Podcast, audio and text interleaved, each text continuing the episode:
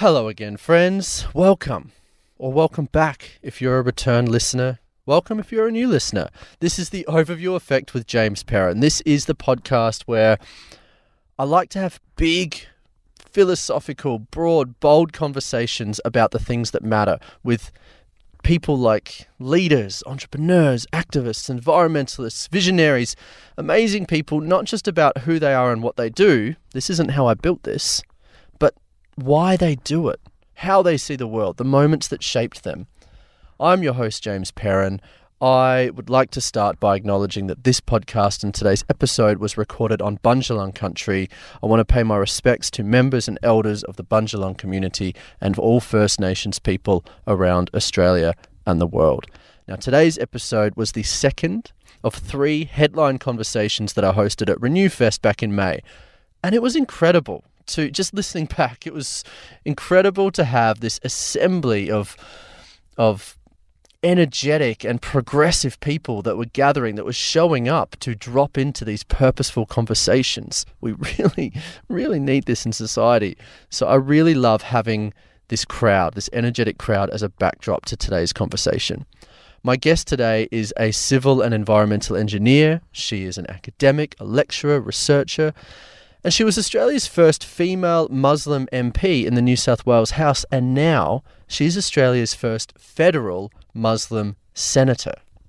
In this conversation, she shares her story of migrating to Australia in the early 90s with her husband and then one year old son, and how coming from Pakistan, she just expected Australia to be this place that had it all figured out. You know, like we're this developed and wealthy country, we've got these great global measures of success in terms of things like GDP and life expectancy and these numbers that we, we hit. And she tells how when she got here, she had these rose colored glasses, but very quickly experienced something different. She experienced what it's like to be treated differently for being different. For example, not just explicit racism, but the institutional racism of not being able to get a job despite being a highly qualified engineer and the need for engineering jobs and being told that well you don't have Australian experience so you can't be an Australian engineer. She basically found that the struggle for equality is universal. Now being an engineer myself I have been quote unquote trained to solve problems. You know, honestly this is what I was told all throughout my studies. Here's a problem find the, the parameters, the set of numbers that represent or express the problem at hand, find a way to crunch the numbers, find a formula that you can plug those numbers into and solve that problem, and then you can take that same formula and move on to the next problem and solve these isolated issues. Now, my guest is an engineer too, but we don't talk about her the, the, the, the isolated problems or the agenda items that she's trying to address as a politician, we talk about big issues, really big issues like racism and sexism and environmental destruction and where they're coming from, the root cause, not the band aid. We talk about how these are not problems that can be solved with a program or a set of numbers from that engineering mindset. These issues are not isolated, they are coming from the same place, the same mentality, which is our lack of connection and relation to this planet and each other. We can't solve these issues by having isolated solutions. She shares that when facing these societal issues that we all have choices, and those choices include yes, who we vote for and the leaders that we put in place at the top or to represent us, and from the bottom up, we also can take actions by showing up and being part of grassroots community campaigns that we support and how these processes actually work and create change. They just need our consistent effort. So, with that, please enjoy this conversation as well as the energy from the live crowd in the background at Renewfest with Federal Senator Mehreen Faruqi.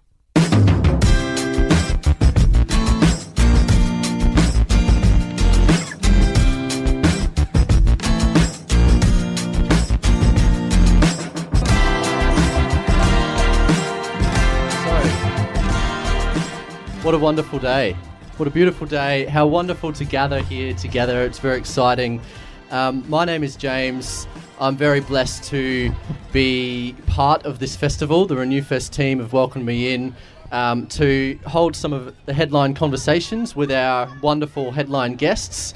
Uh, just by way of quick background, I'm a chemical and environmental engineer, sustainability manager, and I've been running a, a podcast for the last nine or so months called The Overview Effect. The Overview Effect is this experience that astronauts have when they first go off into space and they look back on our Earth for the first time, and from a distance they see Earth from space, and they describe it as this paradigm shift, this profound experience this overwhelm- overwhelming sense of emotion and connection to our planet and the beings that inhabit it. So, my podcast and the conversations I hold are very much about big picture conversations on environmentalism and humanity and nature. And I'm very, very grateful and excited to be able to hold another one today. So, here we are with Senator Mehreen Faruqi. Mehreen is a yes, welcome. Thank you. Mehreen is Mehreen is a civil and environmental engineer, uh, an academic professional, PhD, researcher, lecturer, um, and in 2013 she became Australia's first Muslim female MP in the New South Wales Parliament, and then in 2018 she became our first female or first Muslim at all um, senator in our federal parliament. She has campaigned on a massive range of issues, um, including but not limited to social housing, animal welfare, public education, um, and most of all, fighting sexism and racism in all forms. Please join me one more time in welcoming Senator Mehreen Faruqi. Thank you, James, and thanks everyone. Um, I would like to to start, if I can. We've got a few things I want to cover today, and we'll see where this goes. But I'd like to start, if I can, with a bit of a personal story. So thinking about that that overview effect concept that I, I talked about just before, and those astronauts that had some sort of moment or experience that really shaped the way they see the world. Have you had a similar moment in your life, or a period of time perhaps, that's really altered and shaped your perspective on the world? Could I just start by saying that what a privilege it is to be with you all, being surrounded by such love and friendship, which I must say is quite different to the workplace that I'm in at the moment, which is the Senate of Australia. Uh, and before I answer James' question, I would like to acknowledge the traditional owners um, of where I am and pay my respects to elders past and present. This land was never ceded. We are on stolen land it is, always was, and always will be Aboriginal land. And I just want to also add that, you know, as we acknowledge our First Nations people, I also want to recognize that we cannot have social or environmental justice without racial justice. And we cannot hope to have racial justice without First Nations justice. So, you know, as we strive in our various places, as we struggle for social um, equality, for environmental equality, I think we need to make sure that First Nations people and voices are front and center of that struggle. Um, I, James, I was really fascinated by the podcast that you do, Overview, and you know that idea that when people went into space, they saw the Earth and they saw the connection. The other thing that they saw as well was the isolated nature as well of planet Earth, and that it it had limitations in terms of how much we could exploit it for our own good. Um, but I think everyone has moments in life which probably change the way they think or their trajectory in life. And for me, it was migrating to Australia, uh, which I did in 1992. I came here with my husband, my one year old son, and two suitcases. And it's a pretty standard migration story, really. Um, and it changed my world in many ways, I guess, which I didn't realize when, you know, I was in my 20s when we came. And, you know, when you're that young, you don't think much about things. It was a bit of an adventure. There were other reasons as well why we migrated. Partly it was because of the corruption that had set in in Pakistan. And we grew up in a household with very strong values on honesty and integrity. Um, and I just, my husband and I thought we can't bring up our kids um, when there is so much corruption rife, you know, in the system, we teach them something and their life is going to be a huge struggle when they grow up and go into a system where they have to fight again. So, you know, we viewed growing up, we had this view of the global north or the Western world um, that they had been equal. I hadn't actually left Pakistan till I left for Australia. And the view of the world that we had grown up with was that all the problems were in our countries, the, the global south, and the global north or western countries, um, or mainly, you know, countries with white people. Um, had done it so much better than us, and you know there was equality in everything, um, and there was no corruption, and politicians were honest. Well, exactly. Um, so imagine my shock when I arrived here and I had to take off my rose colored glasses slowly. Um, but I must say, and you know, like you break your connection, obviously, we came here thinking, you know, we'll try it out, and if it doesn't work out, we can always go back home. But that's not quite how it works. You know, when you make a huge move like this, um, it's not that easy to go back home. Um, so, you know, 30 years on, we're still here. Uh, but I guess my view of the world really changed in terms of how I looked at, um, you know, the global north and how I found because I came here on a Saturday, James, and I went to university. I wanted to do a master's in environmental engineering, and I started at UNSW on the Monday. Oh, wow. Um, and yeah, very quick. I, I, just do things. I don't wait too much to, to analyze it.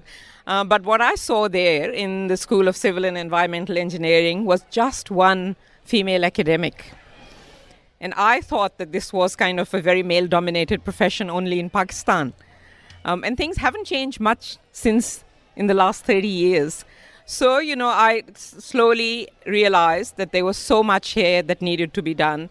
And of course, corruption in politics, like where do you even start?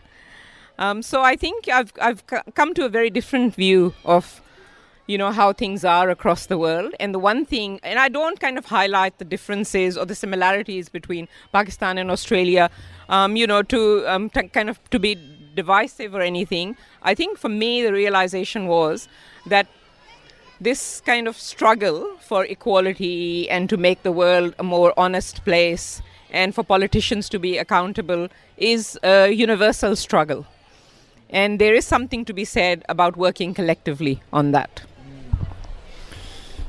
I um, I want to ask you. So you, you, you came into poli- politics eight years ago. Well, actually, firstly, let's just go back a step. So you you, you came here. You um, studied engineering. You worked as an engineer for a couple of decades, yep. some time, and I've I've studied and I work as an engineer too.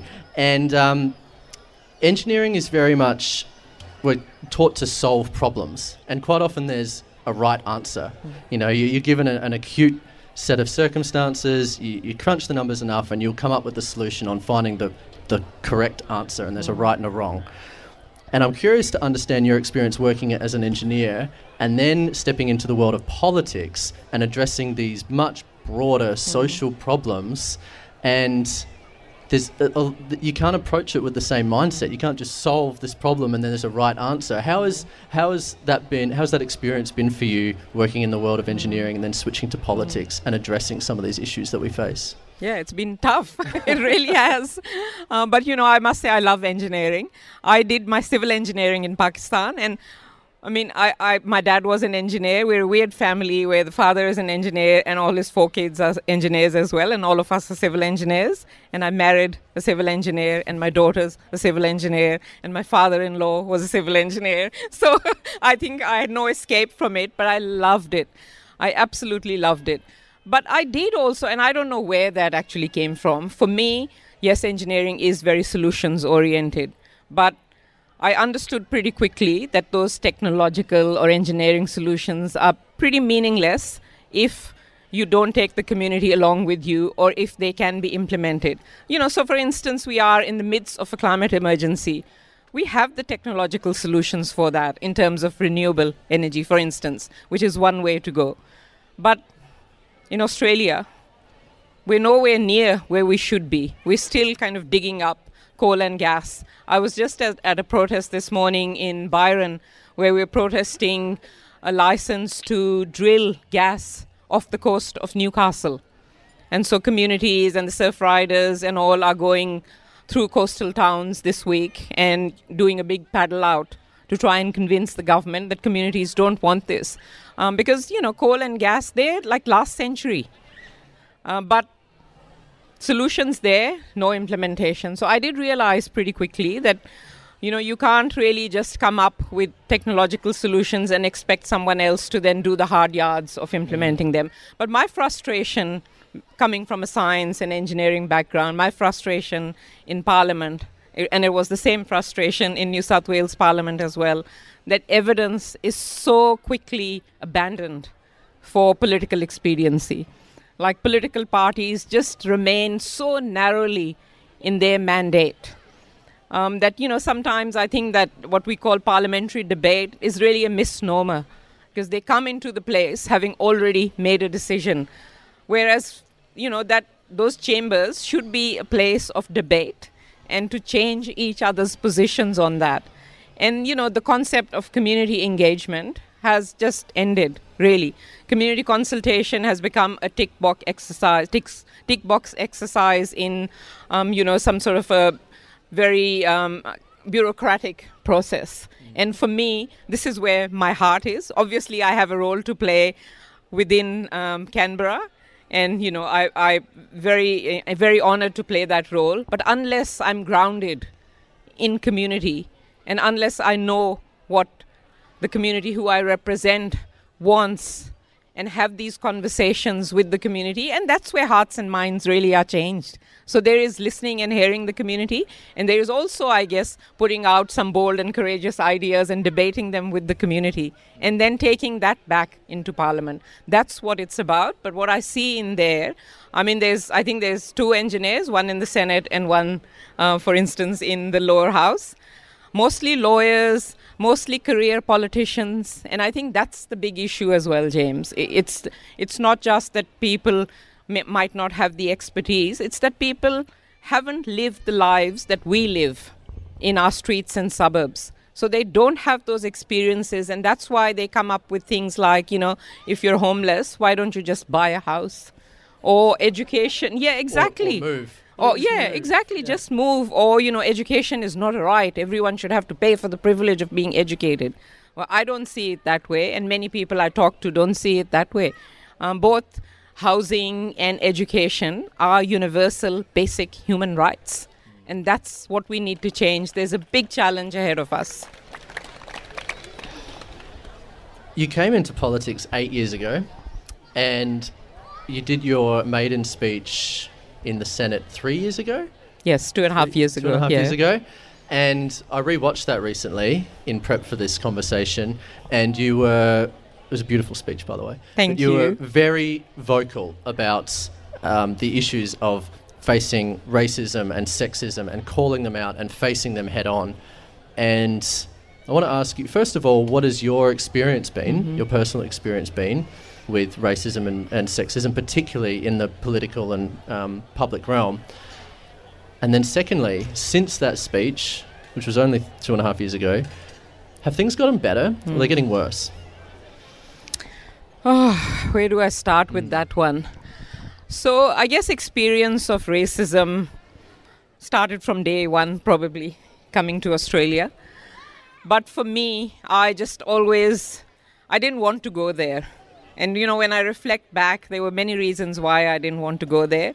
It was about, firstly, you think, oh no, maybe I said something wrong. You know, earlier I spoke about my view of Australia and that Australia had reached equality and there was no discrimination, is what I thought. Um, and so it was. It, I took the blame and said, no, I must have done something wrong for that person or that thing to happen to me then uh, then I would say no people are just ignorant you know they need to learn more about other cultures and other people and things will be fine and then when it finally dawned on me because by then also I knew a lot more about colonization in Australia and the dispossession and the violence that First Nations people um, have been subjected to since since then um, I realized no, this is actually discrimination and racism. But I still didn't want to say something about it because I wanted to fit in. You know, I didn't want to be a troublemaker. Life is hard enough when you migrate here. Like my husband and I are both engineers, as I said. We came here And before we came here, the Australian um, kind of embassy in Pakistan, the officials there told us that Australia really needs engineers and there's many jobs for engineers. But when we came, came here, the, all the doors were shut. We were told we didn't have Australian experience, so we couldn't get jobs. Like how do you get Australian experience when no one is willing to give you that experience? And you know that's not a unique story. So my husband started driving a taxi, um, and you know I started studying. We had a one-year-old son. Obviously, we could not afford early childhood learning or childcare. So I think that's when I found my political feet in Australia because a few of us at the University of New South Wales got together, a few of our students, and we lobbied the university to start up a cooperative childcare centre. Um, and we did do that, and that center is still running after 30 years. Um, so, you know, that, so that's where I found my activism in Australia. Uh, but, you know, and since starting in this uh, in New South Wales Parliament, the kind of hate and backlash that I get on social media, so Twitter, Facebook, email, phone calls to my office, and even handwritten letters.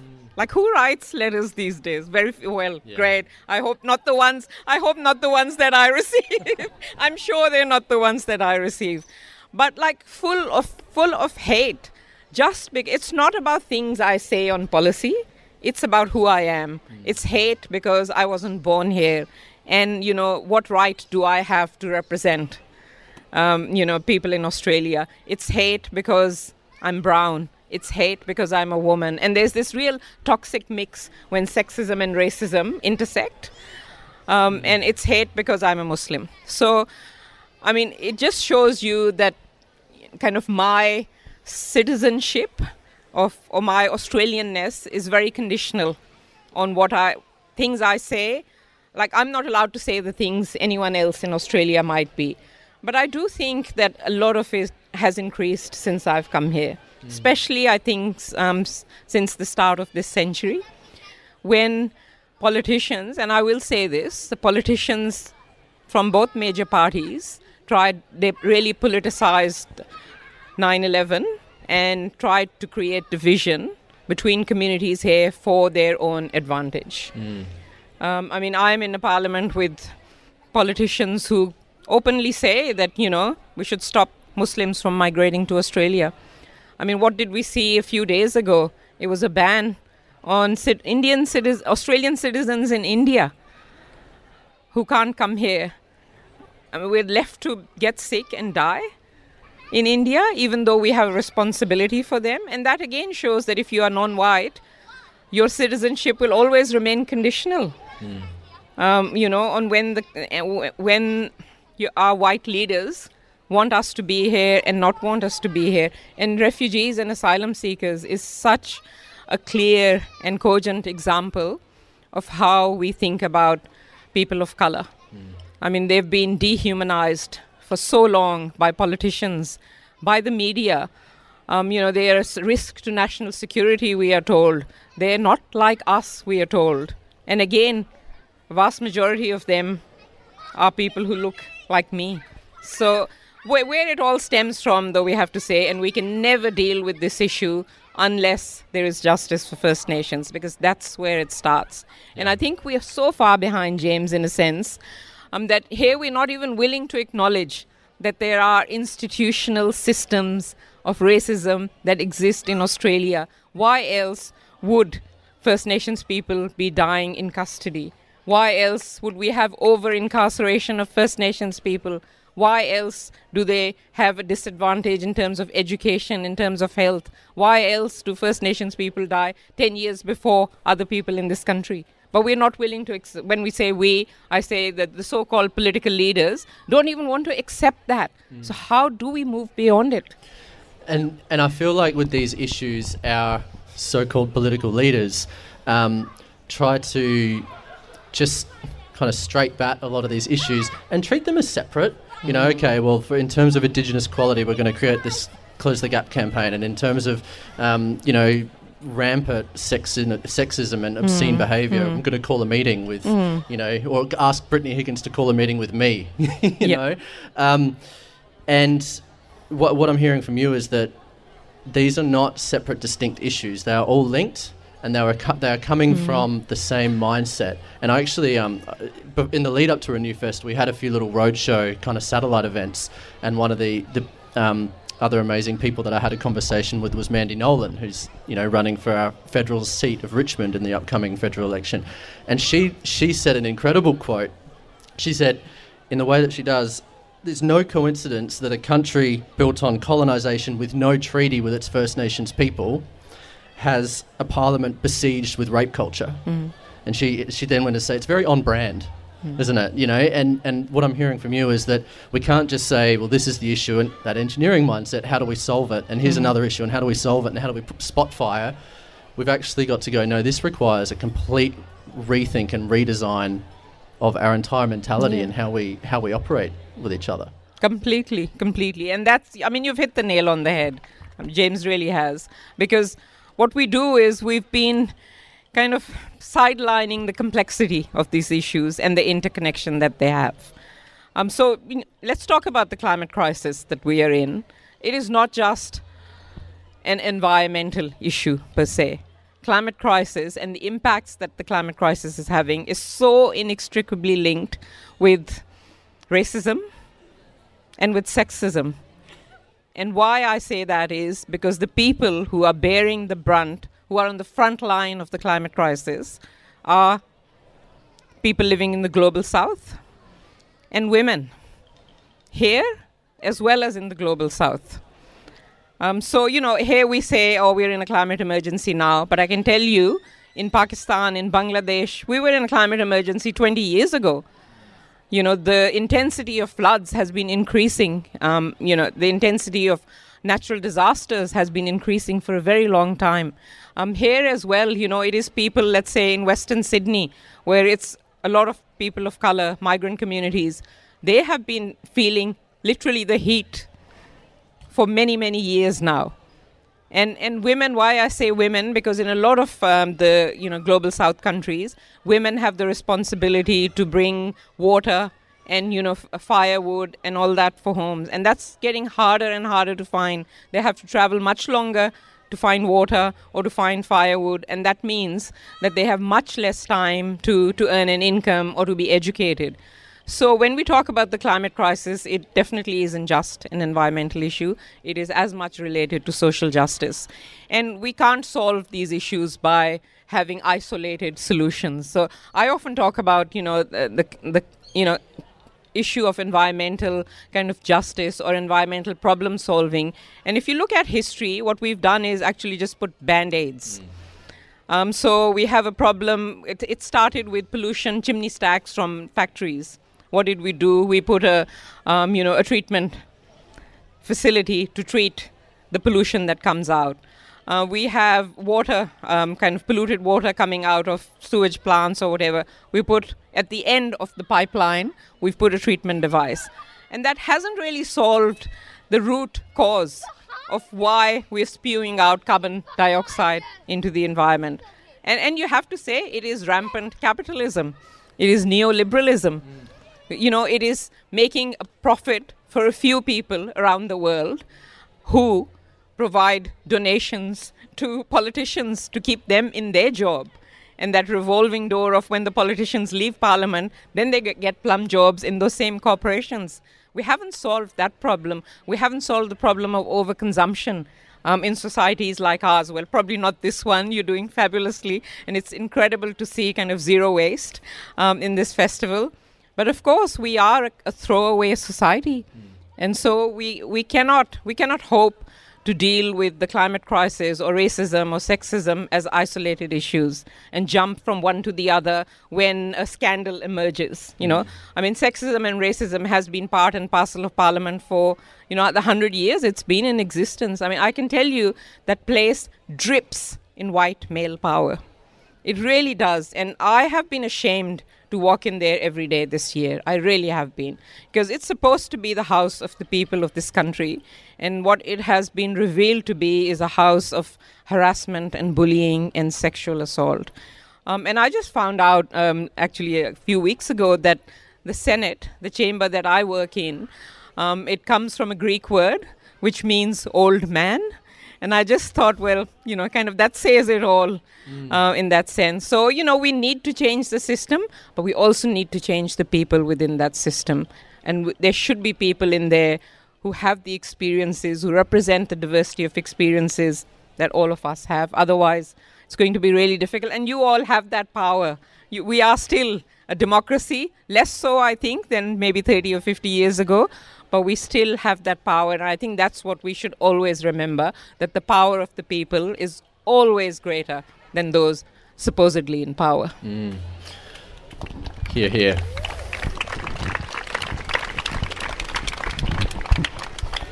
I think your point about um, you said before you used the example of 9/11 and, and politicians using that to try to drive a wedge and drive hmm, division, hmm. and I think we're seeing that in a similar way in in, in every movement. But you hmm. could say environmentalism. You talked about that and trying to put a box around environment, and if we can just solve that problem and put a we'll put a band-aid over that, if we can just cut the emissions Yeah. or capture the emissions and pump them underground, that'll get that I number know. down, and we can keep going with our lifestyle. And I think what it's saying is that we can we can fix it, and if we do that, we don't have to change. Mm.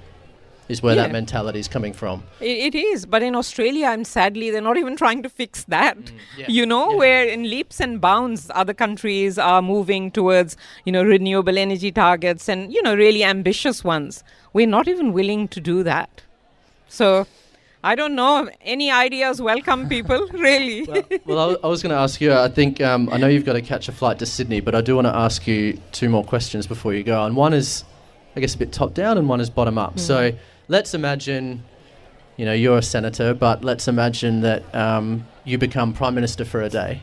Maybe there's a clause in the constitution we never saw it. It was on the back page where every senator gets a day.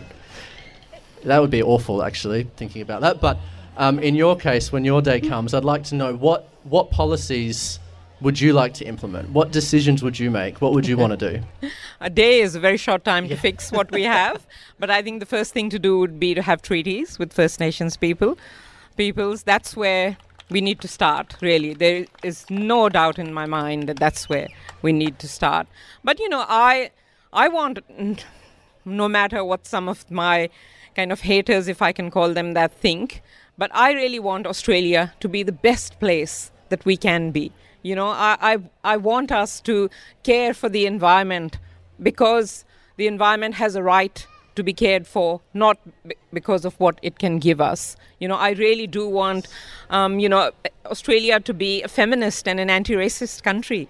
Um, yeah, absolutely. There's, you know, hundred years men have ruled us in those parliaments. I think they just need to step aside and let women have a go for another hundred years and see what we do then. Um, but to be able to do that, I think there's so many things that we can do very quickly. And COVID 19, actually last year, showed us of how it is actually political will that it's stopping us from doing those things. Because very quickly, when COVID hit, even the Liberal government implemented Greens policies. You know, of making childcare free for a few months, of increasing uh, support for those who need it, you know not the $40 a day that they have to you know survive on but which they can't. So all those things happened with a stroke of a pen. We can make housing a human right so that everyone has a roof over their head. We can make education absolutely free from early childhood education to school to university to TAFE um, these are universal services like healthcare you know at the end of the day every person living in australia should have what they need to live a good life. And we know what those things are. Um, and of course, with the climate crisis, you know, you can invest very quickly in renewable energy and do that. But, you know, what I want to say also is that renewable energy alone, in the way it's being done across the world, where corporations are, you know, making again the same billions that they've made from coal and gas, I feel is not the way forward. Yes, absolutely, we've got to move to 100% renewable energy but it should be done without exploiting people who work for those companies and without raping and pillaging the earth as we do for other resources. And that's what i mean that, that you know when i say it can be done together. Hmm. It's it's part of this whole system and we can't do just one thing without the other people talk about moments in life and people are talking about, you know, we are in a moment. And I think we are in a number of moments at, at this time. We are in the climate crisis moment. We are in the Black Lives Matter moment. We are in a moment where women's rights are at their peak. I have not seen so much talk about how, for instance, the budget that is going to be announced on Tuesday should be a woman focused budget. So we have to grasp these moments with gusto and just not back off. There's a lot of rage in the community at the moment, and we've got to ch- turn that rage into action and activism right now. We cannot go backwards from these moments. We really can't. Yeah, absolutely. Yeah, absolutely. Absolutely. Yep. There should be no billionaires in this world. Can I say that? There's absolutely Yes. no justification for that. I 100% agree with that. When I see the, the headlines of Andrew Forrest is investing in hydrogen and he's going to save us all from the climate crisis, alarm bells ring. And I go, this is just another band aid Yep. masquerading as Totally. green technology to save us all when the Yeah. real issue is this centralization of power and wealth and resources and control over all of society. So if we can here we are gathered here we've got such an amazing progressive um, active community here. If you can leave us with with one thing you know or, or a, a couple of things what can we do? Hmm. What hmm. what do we need to do? And if this truly is a moment where we can act and we can take that control back what do we need to do? Hmm. You know what is giving me the most hope these days? Is our young people. I had not seen something as inspiring as those students uh, on strike who came out of schools a couple of years ago and you know crowded the streets of almost every town and city in Australia. You know these young people, they don't take bullshit. They're not willing, they're not willing for us to slowly have incremental change. They're out there demanding for urgent and radical action right now. And I think that's what we need to do. There's no time to kind of fluff around the edges. Um, there's no time for let's make this small change in two years and then we'll make another small change in another five years. That's not the way to do things. But I think the first thing we can all do is kick this liberal government out at the next election. I think that'll be a that'll be a great thing to do. That really will. And choose your politicians wisely. But you know, politicians also can do only so much. I think action happens at the community level when we collectively sit down and we decide that things can change. They do change. And I'll just finish off with one example. I was in the Liverpool Plains in Breeza earlier in the week, celebrating with the Gomeroi people and the farmers the cancellation of the Watermark coal mines license. And I've been involved in that campaign for years. And when we started, we never thought it would happen. But because of that resilience and commitment and activism and courage and boldness of that community, it's gone. It is gone. So things can change, but we have to fight hard for that change. So let's fight for the future. Thanks so much, everyone.